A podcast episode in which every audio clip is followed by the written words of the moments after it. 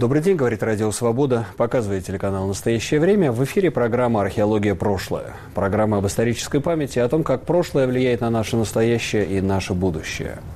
22 июня исполняется 80 лет со дня нападения фашистской Германии на Советский Союз.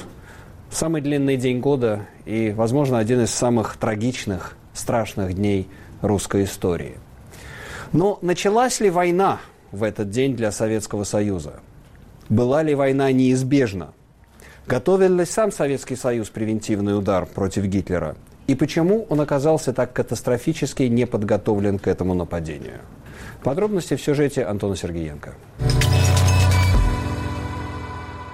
Несмотря на то, что между СССР и Германией был заключен договор о ненападении, 22 июня 1941 года Германия нанесла первые массированные удары по территории Советского Союза. Без объявления войны немецкая авиация начала бомбить аэродромы, железнодорожные станции и города вдоль западной границы СССР. На рассвете Люфтваффе сбросили бомбы на стратегические объекты в Украине, Беларуси и странах Балтии. Роль главного поставщика стратегического сырья могла бы оттянуть войну и давала шансы на укрепление своих позиций на дальнейших переговорах. Германия недопоставила в Советский Союз товаров на сумму более чем 200 миллионов рейхсмарок, в то время как советские эшелоны с сырьем продолжали идти в Германию даже 22 июня.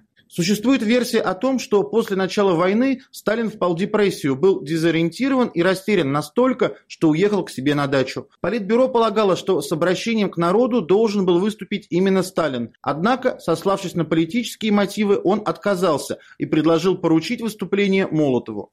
Численность войск Центрального фронта к началу советского контрнаступления 12 июля должна была составить 704 тысячи человек а в действительности составила лишь 645 тысяч. Есть все основания полагать, что официальные данные о потерях в данном случае занижены как минимум в 2,7 раза. Занижение главным образом шло за счет убитых и пропавших без вести. Готовился ли СССР к войне и превентивному удару, и почему он оказался так не готов? Обсудим эти вопросы с нашим сегодняшним гостем Никита Петров, историк, зам, зам главы Совета научно-информационного центра «Мемориал». Добрый день, Никита. А, ну так, чтобы определиться с терминами, СССР когда вступил в войну?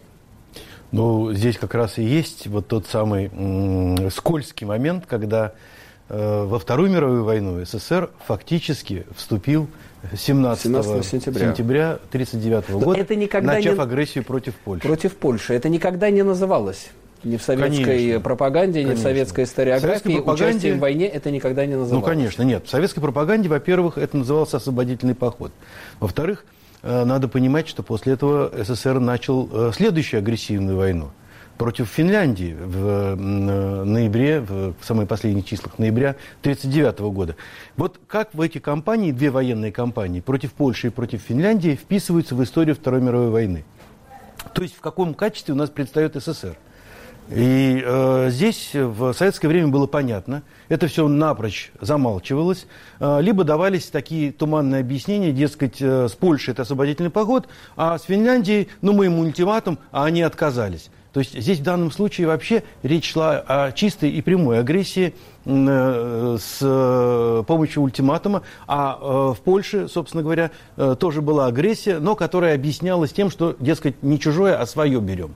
Вот это вот не чужое, а свое берем, эта логика, она и до сих пор свойственна даже и российской историографии, и много об этом пишет. Но давайте задумаемся о другом.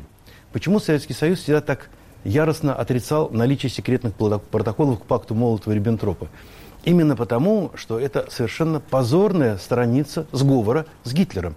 То есть разделили сферы интересов, и таким образом все дальнейшее, включая советизацию стран Балтии, было предопределено вот этим протоколом, который был исчерпан только э, к осени 40 -го года. И Молотов осенью 40 -го года в ноябре ездил к Гитлеру именно говорить о том, что секретный протокол исчерпан. Единственное, что мы не доделали с Финляндией, и поэтому он просил у Гитлера благосклонно смотреть на то, что СССР хочет довершить дело с Финляндией, а еще в багаже, в директивах от Сталина Молотов при, привез предложение, э, чтобы Болгария тоже вошла в сферу э, советских интересов. Этого Гитлер уже потерпеть, Это конечно, уже не, не мог. пошло. Но тогда получается вопрос э, следующий.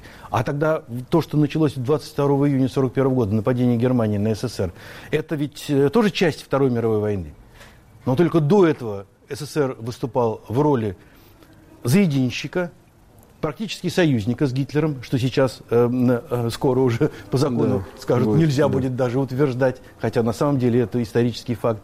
А потом э, стал, естественно, э, врагом Гитлера, потому что Гитлер напал, и, соответственно, членом антигитлеровской коалиции, потому что тут же э, Великобритания протянула э, свою руку помощи. Пакт Молотова-Риббентропа приблизил или отдалил начало нападения, собственно, вступления Советского Союза уже в полномасштабную войну с Германией? А, Потому что сейчас нынешняя пропаганда говорит нам, что вот смотрите, какое достижение дипломатии, он позволил Советскому Союзу, оттянул начало Второй мировой войны, хотя мы понимаем, что, как бы, взглядя на катастрофические итоги 1941 года, э, что это подготовка якобы э, данная по, по пакту Молотова-Риббентропа, вот эта вот паузы Советский Союз не воспользовался ей. Ну, здесь дело в том, что э, ненормальность состоит в э, простом факте. До э, лета 1939 года Германия была злейшим врагом Советского Союза, и Советский Союз был злейшим врагом Германии, но в э, части идеологии. И вдруг вот этот союз неожиданный, который, в принципе, многих дезориентировал, в том числе и коммунистические рабочие партии э, европейских стран, какие еще тогда сохранялись, потому что это ненормальный был союз. И вот этот ненормальный союз сегодня пытаются объяснить нормальными аргументами. Дескать, а мы границу тогда отодвинули.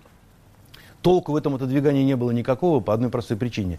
Э, Ведь на этих новых территориях не было создано никаких оборонительных э, серьезных укреплений. Не успели просто. И это не значит, что не успели подготовиться. Это просто и физически было невозможно. Э, Более того, мы же знаем, что гитлеровские войска вот эту всю, я бы сказал, отодвинутую границу довольно быстро преодолели и уже через 6 дней были в Минске. То есть смысла в отодвигании границ не было никакого, кроме как со- соорудить границу между будущим агрессором Германии. Напала бы когда-нибудь Германия на Советский Союз, вне всякого сомнения. Для Гитлера этот вот пакт, это была временная э, попытка развязать руки на Востоке, чтобы завершить дела на Западе. Но покорив быстро Запад, он очень сильно э, опечалил Сталина, потому что Каковы же, Сталин тогда, вдруг- каковы же тогда были планы Сталина? Сталина планы были, что 39-й Германия год? вступает в войну на Западе и довольно долго и нудно там воюет, а мы в это время совершенно спокойно, во-первых, забираем то, о чем договорились с Гитлером, а во-вторых, готовимся, собственно Готовимся говоря, к этой уже. будущей войне. Ну, то есть он понимал неизбежность столкновения конечно, с Рейхом, конечно. но, так сказать, он просто просчитался по времени и по скорости, с которой Гитлер закончит дела Безусловно. на Западе и обернется против Безусловно. Востока. Но, да, но был еще и главный просчет 41 года. Дело в том, что понимая, что теперь он, Сталин, в Европе один на один с Гитлером, э, он пытался каким-то образом избежать вот этого военного конфликта. И э, на эту тему есть довольно много очень интересных фактов, э, один из которых, например, вот то самое заявление от 14 июня 1941 года, что мы выполняем свои обязательства и все, и ждем новых каких-то предложений от Германии. А на самом деле, посмотрите, что к этому времени уже произошло. Германская армия, отмобилизованная, была вся сосредоточена в качестве ударного кулака, кулака на границах. А э, что с конфигурацией Красной армии? А она, между прочим, не оборонительная, она наступательная. Потому что это не глубоко эшелонированная оборона, а это тоже сосредоточение всех войск на границе. Значит, Сталин ждал ультиматума. И это подтверждают многие документы, особенно вот тот факт, как Сталин дрогнул после э, нападения Гитлера. Правильно было отмечено, он не мог выступить перед народом. Это был момент полного разочарования и деморализации. Молотов выступил только в 12 часов. У Сталина, оказывается, был э, запасной вариант. Он ведь э, сделал мирные предложения Гитлеру уже через несколько дней после Да, начала он же войны. предложил какие-то территориальные уступки, да, по-моему, Да, что да, там и очень было, серьезные, между э, прочим. Западную Белоруссию, Бессарабию. Да, да. Ведь Сталину всю весну 41 года доносили о том, что Гитлер готовит удар. Сталин полагал так, что это вот План материал- Барбаросса не был секретом для Советского Союза. Ну, сам по себе план, конечно, был секретным, иначе грузится Ну, на приготовление по нему. Но скрыть приготовление очевидно, на границе да. просто невозможно. Да. И нужно было это объяснять. И у Геббельса, и у Гитлера был замечательный план объяснение, что либо войска отдыхают, либо это для будущего давления на Советский Союз, чтобы он стал более сговорчивым на переговорах. Это все принималось Сталиным за чистую монету, потому что и тот э, агент, двойник, э, который как будто бы информировал НКГБ, лицеист, э, латышский корреспондент, он работал по прямому заданию, собственно говоря, э, гитлеровской разведки. И он что передавал? Что Германия предъявит ультиматум. Он передавал, что Германия не собирается захватывать весь Советский Союз, что против правительства Свердловской Германия ничего не имеет во главе с тем же Сталиным. То есть они ему внушали определенную вещь, в которую он верил и понимал, что вот если случилось это нападение, а давайте теперь Брестский мир сделаем. То есть мы отдадим, он готов был пожертвовать Украиной, ну, теми э, областями, которые были, я думаю, э, захвачены да. у Польши, э, частью Белоруссии, э, полностью Прибалтики, Карельским перешейком. То есть, в принципе, он был готов на любых условиях прекратить эту войну, потому что понимал, насколько чудовищен и смертелен был удар, который Гитлер нанес 22 июня 1941 года. Ну а если бы Гитлер предъявил ультиматум, тогда Сталин имел бы моральное право тоже ударить. И вот этот вопрос самый дискуссионный сейчас, потому что э, э все знают э, э, ту концепцию, э, э, которую и доказывает, и о которой пишет Виктор Суворов, но ее э, наши историки яростно отрицают. Но они должны тогда объяснить, а почему Концепция же превентивного удара? О том, что Сталин чуть ли не 6 июля уже был готов ударить по Ну Германии. да, было какое-то вот, по донесение Ватутина, где-то я читал 6 или 12 да. июля должен был состояться удар. То есть, если принимать эту концепцию, то можно говорить, что Гитлер просто на пару недель опередил э, Сталина фактически. Я думаю, что упредил. Гитлер обманул Сталина, и это Сталину было э, больше всего, Обиднее всего. Когда ему доложили, кстати, о самоубийстве э, Гитлера, он сказал э, замечательную фразу, он сказал, доигрался подлец. То есть вот эта вся игра 41 года, она, конечно же, э, Сталина оставляла в глубоких комплексах. Его переиграли действительно, по-настоящему. Ведь последние судорожные усилия, которые предпринимала Москва в 41 году, это был панический страх германского нападения и попытка хоть каким-то образом выкрутиться из этой ситуации. 21 июня, между прочим, еще до наступления 22-го, угу. уже были развернуты фронты. Уже есть директива Политбюро, она опубликована, о том, что создается Западный фронт. То есть, в принципе, понимали, что все идет к этому.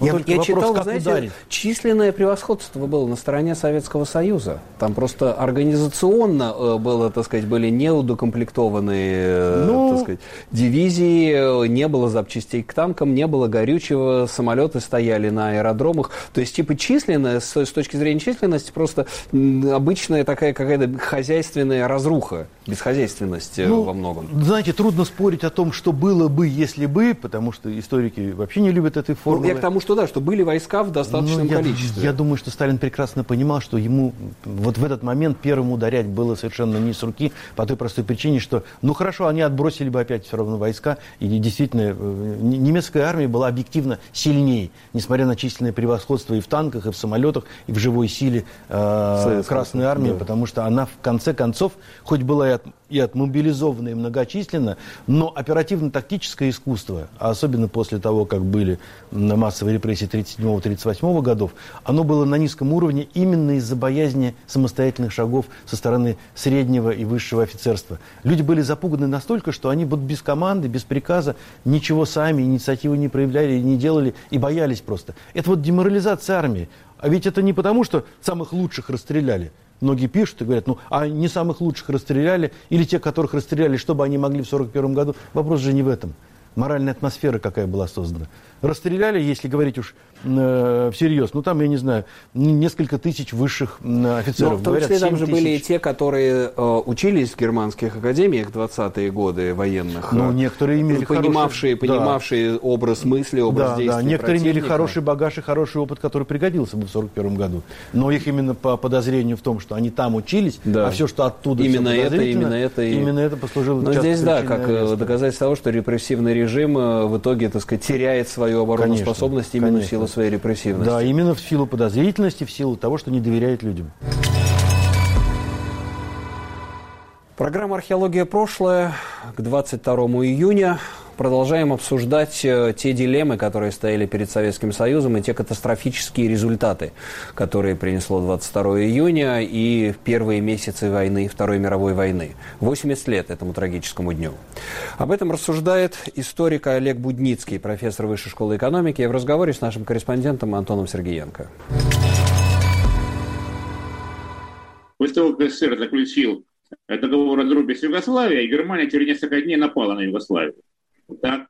Это был такой очевидный такой жест. Да?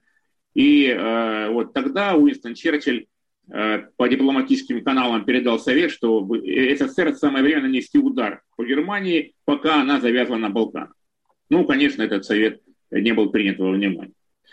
Э, вот. Но трудно было бы представить, что СССР тогда был готов на это пойти, э, хотя, рассуждая вообще теоретически, это был шанс на то, чтобы война пошла неизбежная, а как-то по-другому. Надо понимать, да, вообще колоссальную разницу в то время в потенциале СССР и Германии в плане технологий в плане подготовки армии. Не будем забывать, что вот этот период в полтора Э, года с лишним, э, который КБСР получил вследствие подписания пакта Молотова-Риббентропа, страны использовали очень по-разному. Германия за это время э, по существу завоевала Европу, ну, большую часть, или европейские страны, раньше колебавшиеся, стали союзниками Германии, выстрелили, так сказать, кильватер. Вот, и ее экономический потенциал колоссально вырос колоссально вырос, плюс э, германская армия приобрела опыт современной войны на практике. Э, что касается Красной армии, то она э, находилась в состоянии перестройки. Не будем забывать, что колоссально выросла ее численность. И подготовить командный состав для армии, выросший примерно в два с половиной раза да, по, числу, это, было просто технически невозможно, я уж не говорю о обретении какого-то опыта. Не будем забывать, что Э, тяжелейшие последствия имели репрессии в Красной армии 37-38 годов. Э, вот это очень проявилось отчетливо в, в ходе советско-финской войны. Война, которую, конечно, СССР выиграл, поскольку ну, гигантское было превосходство э, Советского Союза, Красной армии по отношению к маленькой финской армии, но тем не менее колоссальную цену за это заплатили. Олег Будницкий, э, профессор Высшей школы экономики, в разговоре с Антоном Сергеенко. Ну вот я пытаюсь, вы знаете, э, влезть в голову Сталина, понять, э, и все-таки перед, перед войной, каковы могли быть в идеале его абсолютные цели. Даже если бы он что, напал первым на Германию, что это было? Оккупация Восточной Европы, которая уже случилась тогда, после Ялты, после 1945 года? Или это было просто восстановление Российской империи в прежних границах, там э, с Бессарабией, с Польшей, э, с Балтией, с Финляндией? Э, вот, собственно, перед входом в войну, какие долгосрочные цели мог преследовать Сталин? Ну, э, действительно трудно предполагать, хотя я думаю, что вот э, э, ближних целей, я бы сказал, вот конкретных целей, он, безусловно, достиг. Союз с Гитлером Сталину был нужен э, не меньше э, или даже в большей степени, чем Гитлеру со Сталиным. Гитлеру нужно было всего лишь навсего обезопасить себя и развязать руки.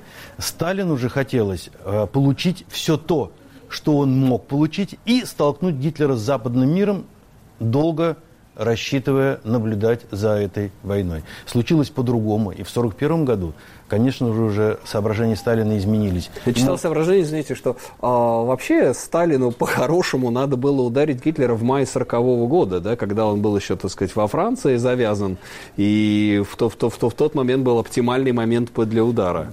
Тоже ничего не случилось бы и не помогло бы на самом деле, потому что, во-первых, Сталин был к этому не готов. Во-вторых, э, даже в 1941 году он был тоже к этому не готов, просто уже приходилось действовать, уже приходилось сосредотачивать войска, но он не хотел этой войны. Я не сильно уверен, что он ударил бы в июле, например, или в 22 если бы получил заранее ультиматум. Да, он ведь не хотел без ультиматума, а Гитлер его обманул он внушал Сталину по разным каналам, э, что этот ультиматум будет. Да. Гитлер всегда предъявлял ультиматум, а потом расправлялся с какой-то страной, а тут вдруг ни с того ни с сего. И вот это вот то, что, в общем, оставило глубочайший шрам, конечно же, у Сталина, но чего он хотел? Я думаю, что если бы он ударил э, сам первый, конечно, э, в долговременной перспективе британцы стали бы нашими союзниками. Безусловно, потому что Гитлер с ними воевал. И Гитлер угрожал и бомбил города, и угрожал вторжением э, на острова. Но это было бы, может быть, не так сразу, как это произошло после 22 июня. Но Сталин, даже если бы ударил первый, не достиг бы никакого оперативно-тактического успеха, потому что он был бы опрокинут германскими войсками. Объективно германская армия была mm. лучше, сильнее и представляла собой гораздо более грозную силу, чем Красная армия. И мотивирована была бы тогда германская армия еще лучше. Гитлер и так использовал аргумент, что Сталин на него собирается напасть, когда выступал по э, берлинскому радио 22 июня. Он ведь там объяснил, все проделки, все козни Сталина, он все вывалил. А Дуче, он писал накануне письмо, что я принимаю самое, пожалуй, трудное решение в моей жизни, писал он Муссолини. Угу. Я решил положить конец 250-летней истории расширения а, российского государства. Он понимал это вот в таких, я бы сказал, совершенно значит, глобальных, да, да, глобальных, глобальных и э, серьезных замыслах, как вот противостоящие... Это письмо накануне 22 июня, Да, он буквально, буквально 21 писал, я сейчас не помню, оно опубликовано было в э, русском переводе у нас в сборнике э, Дашичева mm-hmm. о начале войны крах стратегии германского нацизма, что-то в таком духе. Но это действительно знаменательный документ, потому что он объясняет себе. К сожалению, Сталин таких документов не оставил. Но та объяснительная записка Судоплатова 1953 года, где рассказывалось, как Судоплатов передавал Стаменову, посланнику Болгарии в э, Москве, э, сталинские предложения, Судоплатов не знал, что они сталинские. Судоплатов их продиктовал Берии. А Берия диктовал Судоплатову из какой-то записной книжки. Но вот почему Германия напала, был первый вопрос, который выглядит сейчас даже глупо. Чего спрашивать, когда уже напало? Когда уже идет. А вот на каких, второй вопрос, на каких условиях Германия готова остановить войну, прекратить военные действия, и дальше шли предложения. И четвертый пункт. Если этого недостаточно, что еще хочет Германия? Вот до какой низости и, я бы сказал, предела падения опустился Сталин в своем капитулянстве. Но это было не капитулянство. Он ведь говорил своим соратникам, нам Ленин оставил великую державу, а мы, а ее... мы ее, говоря грубо, просрали. Да, что да. имелось в виду? Имелось в виду, что теперь можно опять придумывать Брестский мир. Да, отступим, соберем силы, а потом ударим. То есть война между Германией и СССР Сталину, конечно же, виделась неизбежной. Но он не хотел ее, как мне кажется, в 1941 году. Интересно, и затем уже по ходу разворачивания войны, то есть большая геополитическая игра у него уже возникла по ходу ну, продвижение план... Красной Армии, открытие Второго фронта и затем вот эта перспектива оккупации Восточной Европы. Конечно. План советизации, он уже был более-менее отчетлив в последние годы войны. А в 1941 году, еще выступая на, на торжественном заседании, он говорил, что Красная Армия никому не будет ничего навязывать, и народы, освобожденные от Гитлера, устроятся так, как они сами того хотят. То есть это была такая еще, я бы сказал, вполне себе риторика. Хотя, конечно, что такое сталинские слова? Один пишем, два в уме, ну да, здесь, собственно, обещ... обещание немногого стоит. Интересно, как э, советская и нынешняя да, российская пропаганда э, обустраивает вот эти факты отступления и поражения в, с летом 1941 года.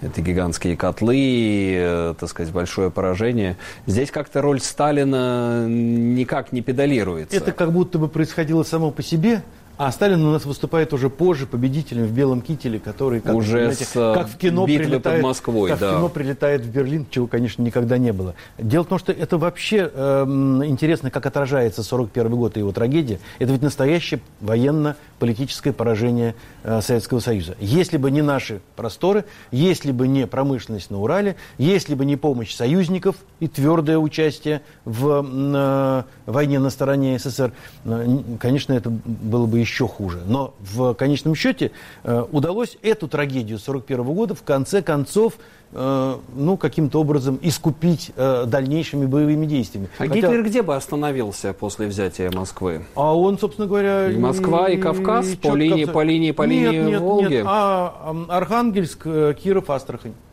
А Архангельск, Киров, Все, Дальше ничего его не интересовало против правительства в Свердловске, это действительно, он и в своем кругу говорил. Mm-hmm. Его говорили, а дальше, а там что будет там, за этой линией, куда мы не пойдем? Он объяснял, ну а там пусть э, сами по себе управляются. Я не против даже, чтобы там Сталин руководил дальше. Он знает, как управляться а там с этим будет, народом. А там будет Азия. Он так и выражался. Я, он знает, как управляться с этим народом. Это ему уже не интересно было. Он вот свое. берем и все. Хотя это тоже на самом деле недальновидность. Надо было понимать, что даже остановившись на этой линии, захватив все, войну бы э, он тем самым не прекратил бы. Там бы за этой линией собирали бы силы, там бы ударили. Более того, Советский Союз все-таки был уже в антигитлеровской коалиции. Все, куда уж дальше-то? То есть, в принципе, Германия потерпела бы поражение в любом случае, это только вопрос времени. Но, начав войну, э, Гитлер думал, что он может все-таки овладеть этой ситуацией. А Сталин же в 1941 году, если бы начал войну, он бы, конечно же, все-таки кончил э, так же плохо и э, с теми же трагедиями отступления 1941 года. Ну, то есть, э, подытоживая, можно сказать, что катастрофа заключалась прежде всего в неготовности Красной Армии, в стратегических просчетах Сталина, да, в репрессиях, недоукомплектованности дивизий и, э, так сказать, в общем вот этом вот раз, развале, типичном часто для... Нет, безусловно. Э, кстати, интересна реакция посла, посланника Стаменова, который, по-моему, ведь контролировали его шифровальную переписку, передал он в Германию или нет. Э, Самилов имел хорошие контакты с НКВД, и э, Сталин и Молотов, э, и Берия полагали, что он непременно все, что ему было сказано, доложит в Берлин. И они ждали эффекта, а эффекта не произошло. А Стаменов в беседе с Судоплатовым сам сказал, ну, э, я верю в силу Советского Союза, вы выстоите. Хотя мы знаем, что царская Болгария и царский посланник Стаменов, в общем, были не на стороне Советского Союза. Им тоже будущая советизация, как-то, я бы сказал, виделась не в очень хорошем свете. В общем, в любом случае, в тот момент, 22 июня, это все виделось вполне катастрофически. Это было действительно катастрофой, это было катастрофой э, стратегической, было катастрофой военной и обернулось это, катастрофой. Это и в народной памяти, и в политической памяти осталось как настоящая катастрофа, просто стараются все-таки об этом поменьше говорить. Ну что ж, мне кажется, это хорошее напоминание, и напоминание также о том, что война – это не всегда праздник, война – это не только победа. Война – это прежде всего трагедия, как та катастрофа, которая произошла 80 лет назад, 22 июня 1941 года. Это программа «Археология. Прошлое». У нас в гостях был Никита Петров, меня зовут Сергей Медведев. Оставайтесь с нами, Радио Свобода и телеканал «Настоящее время».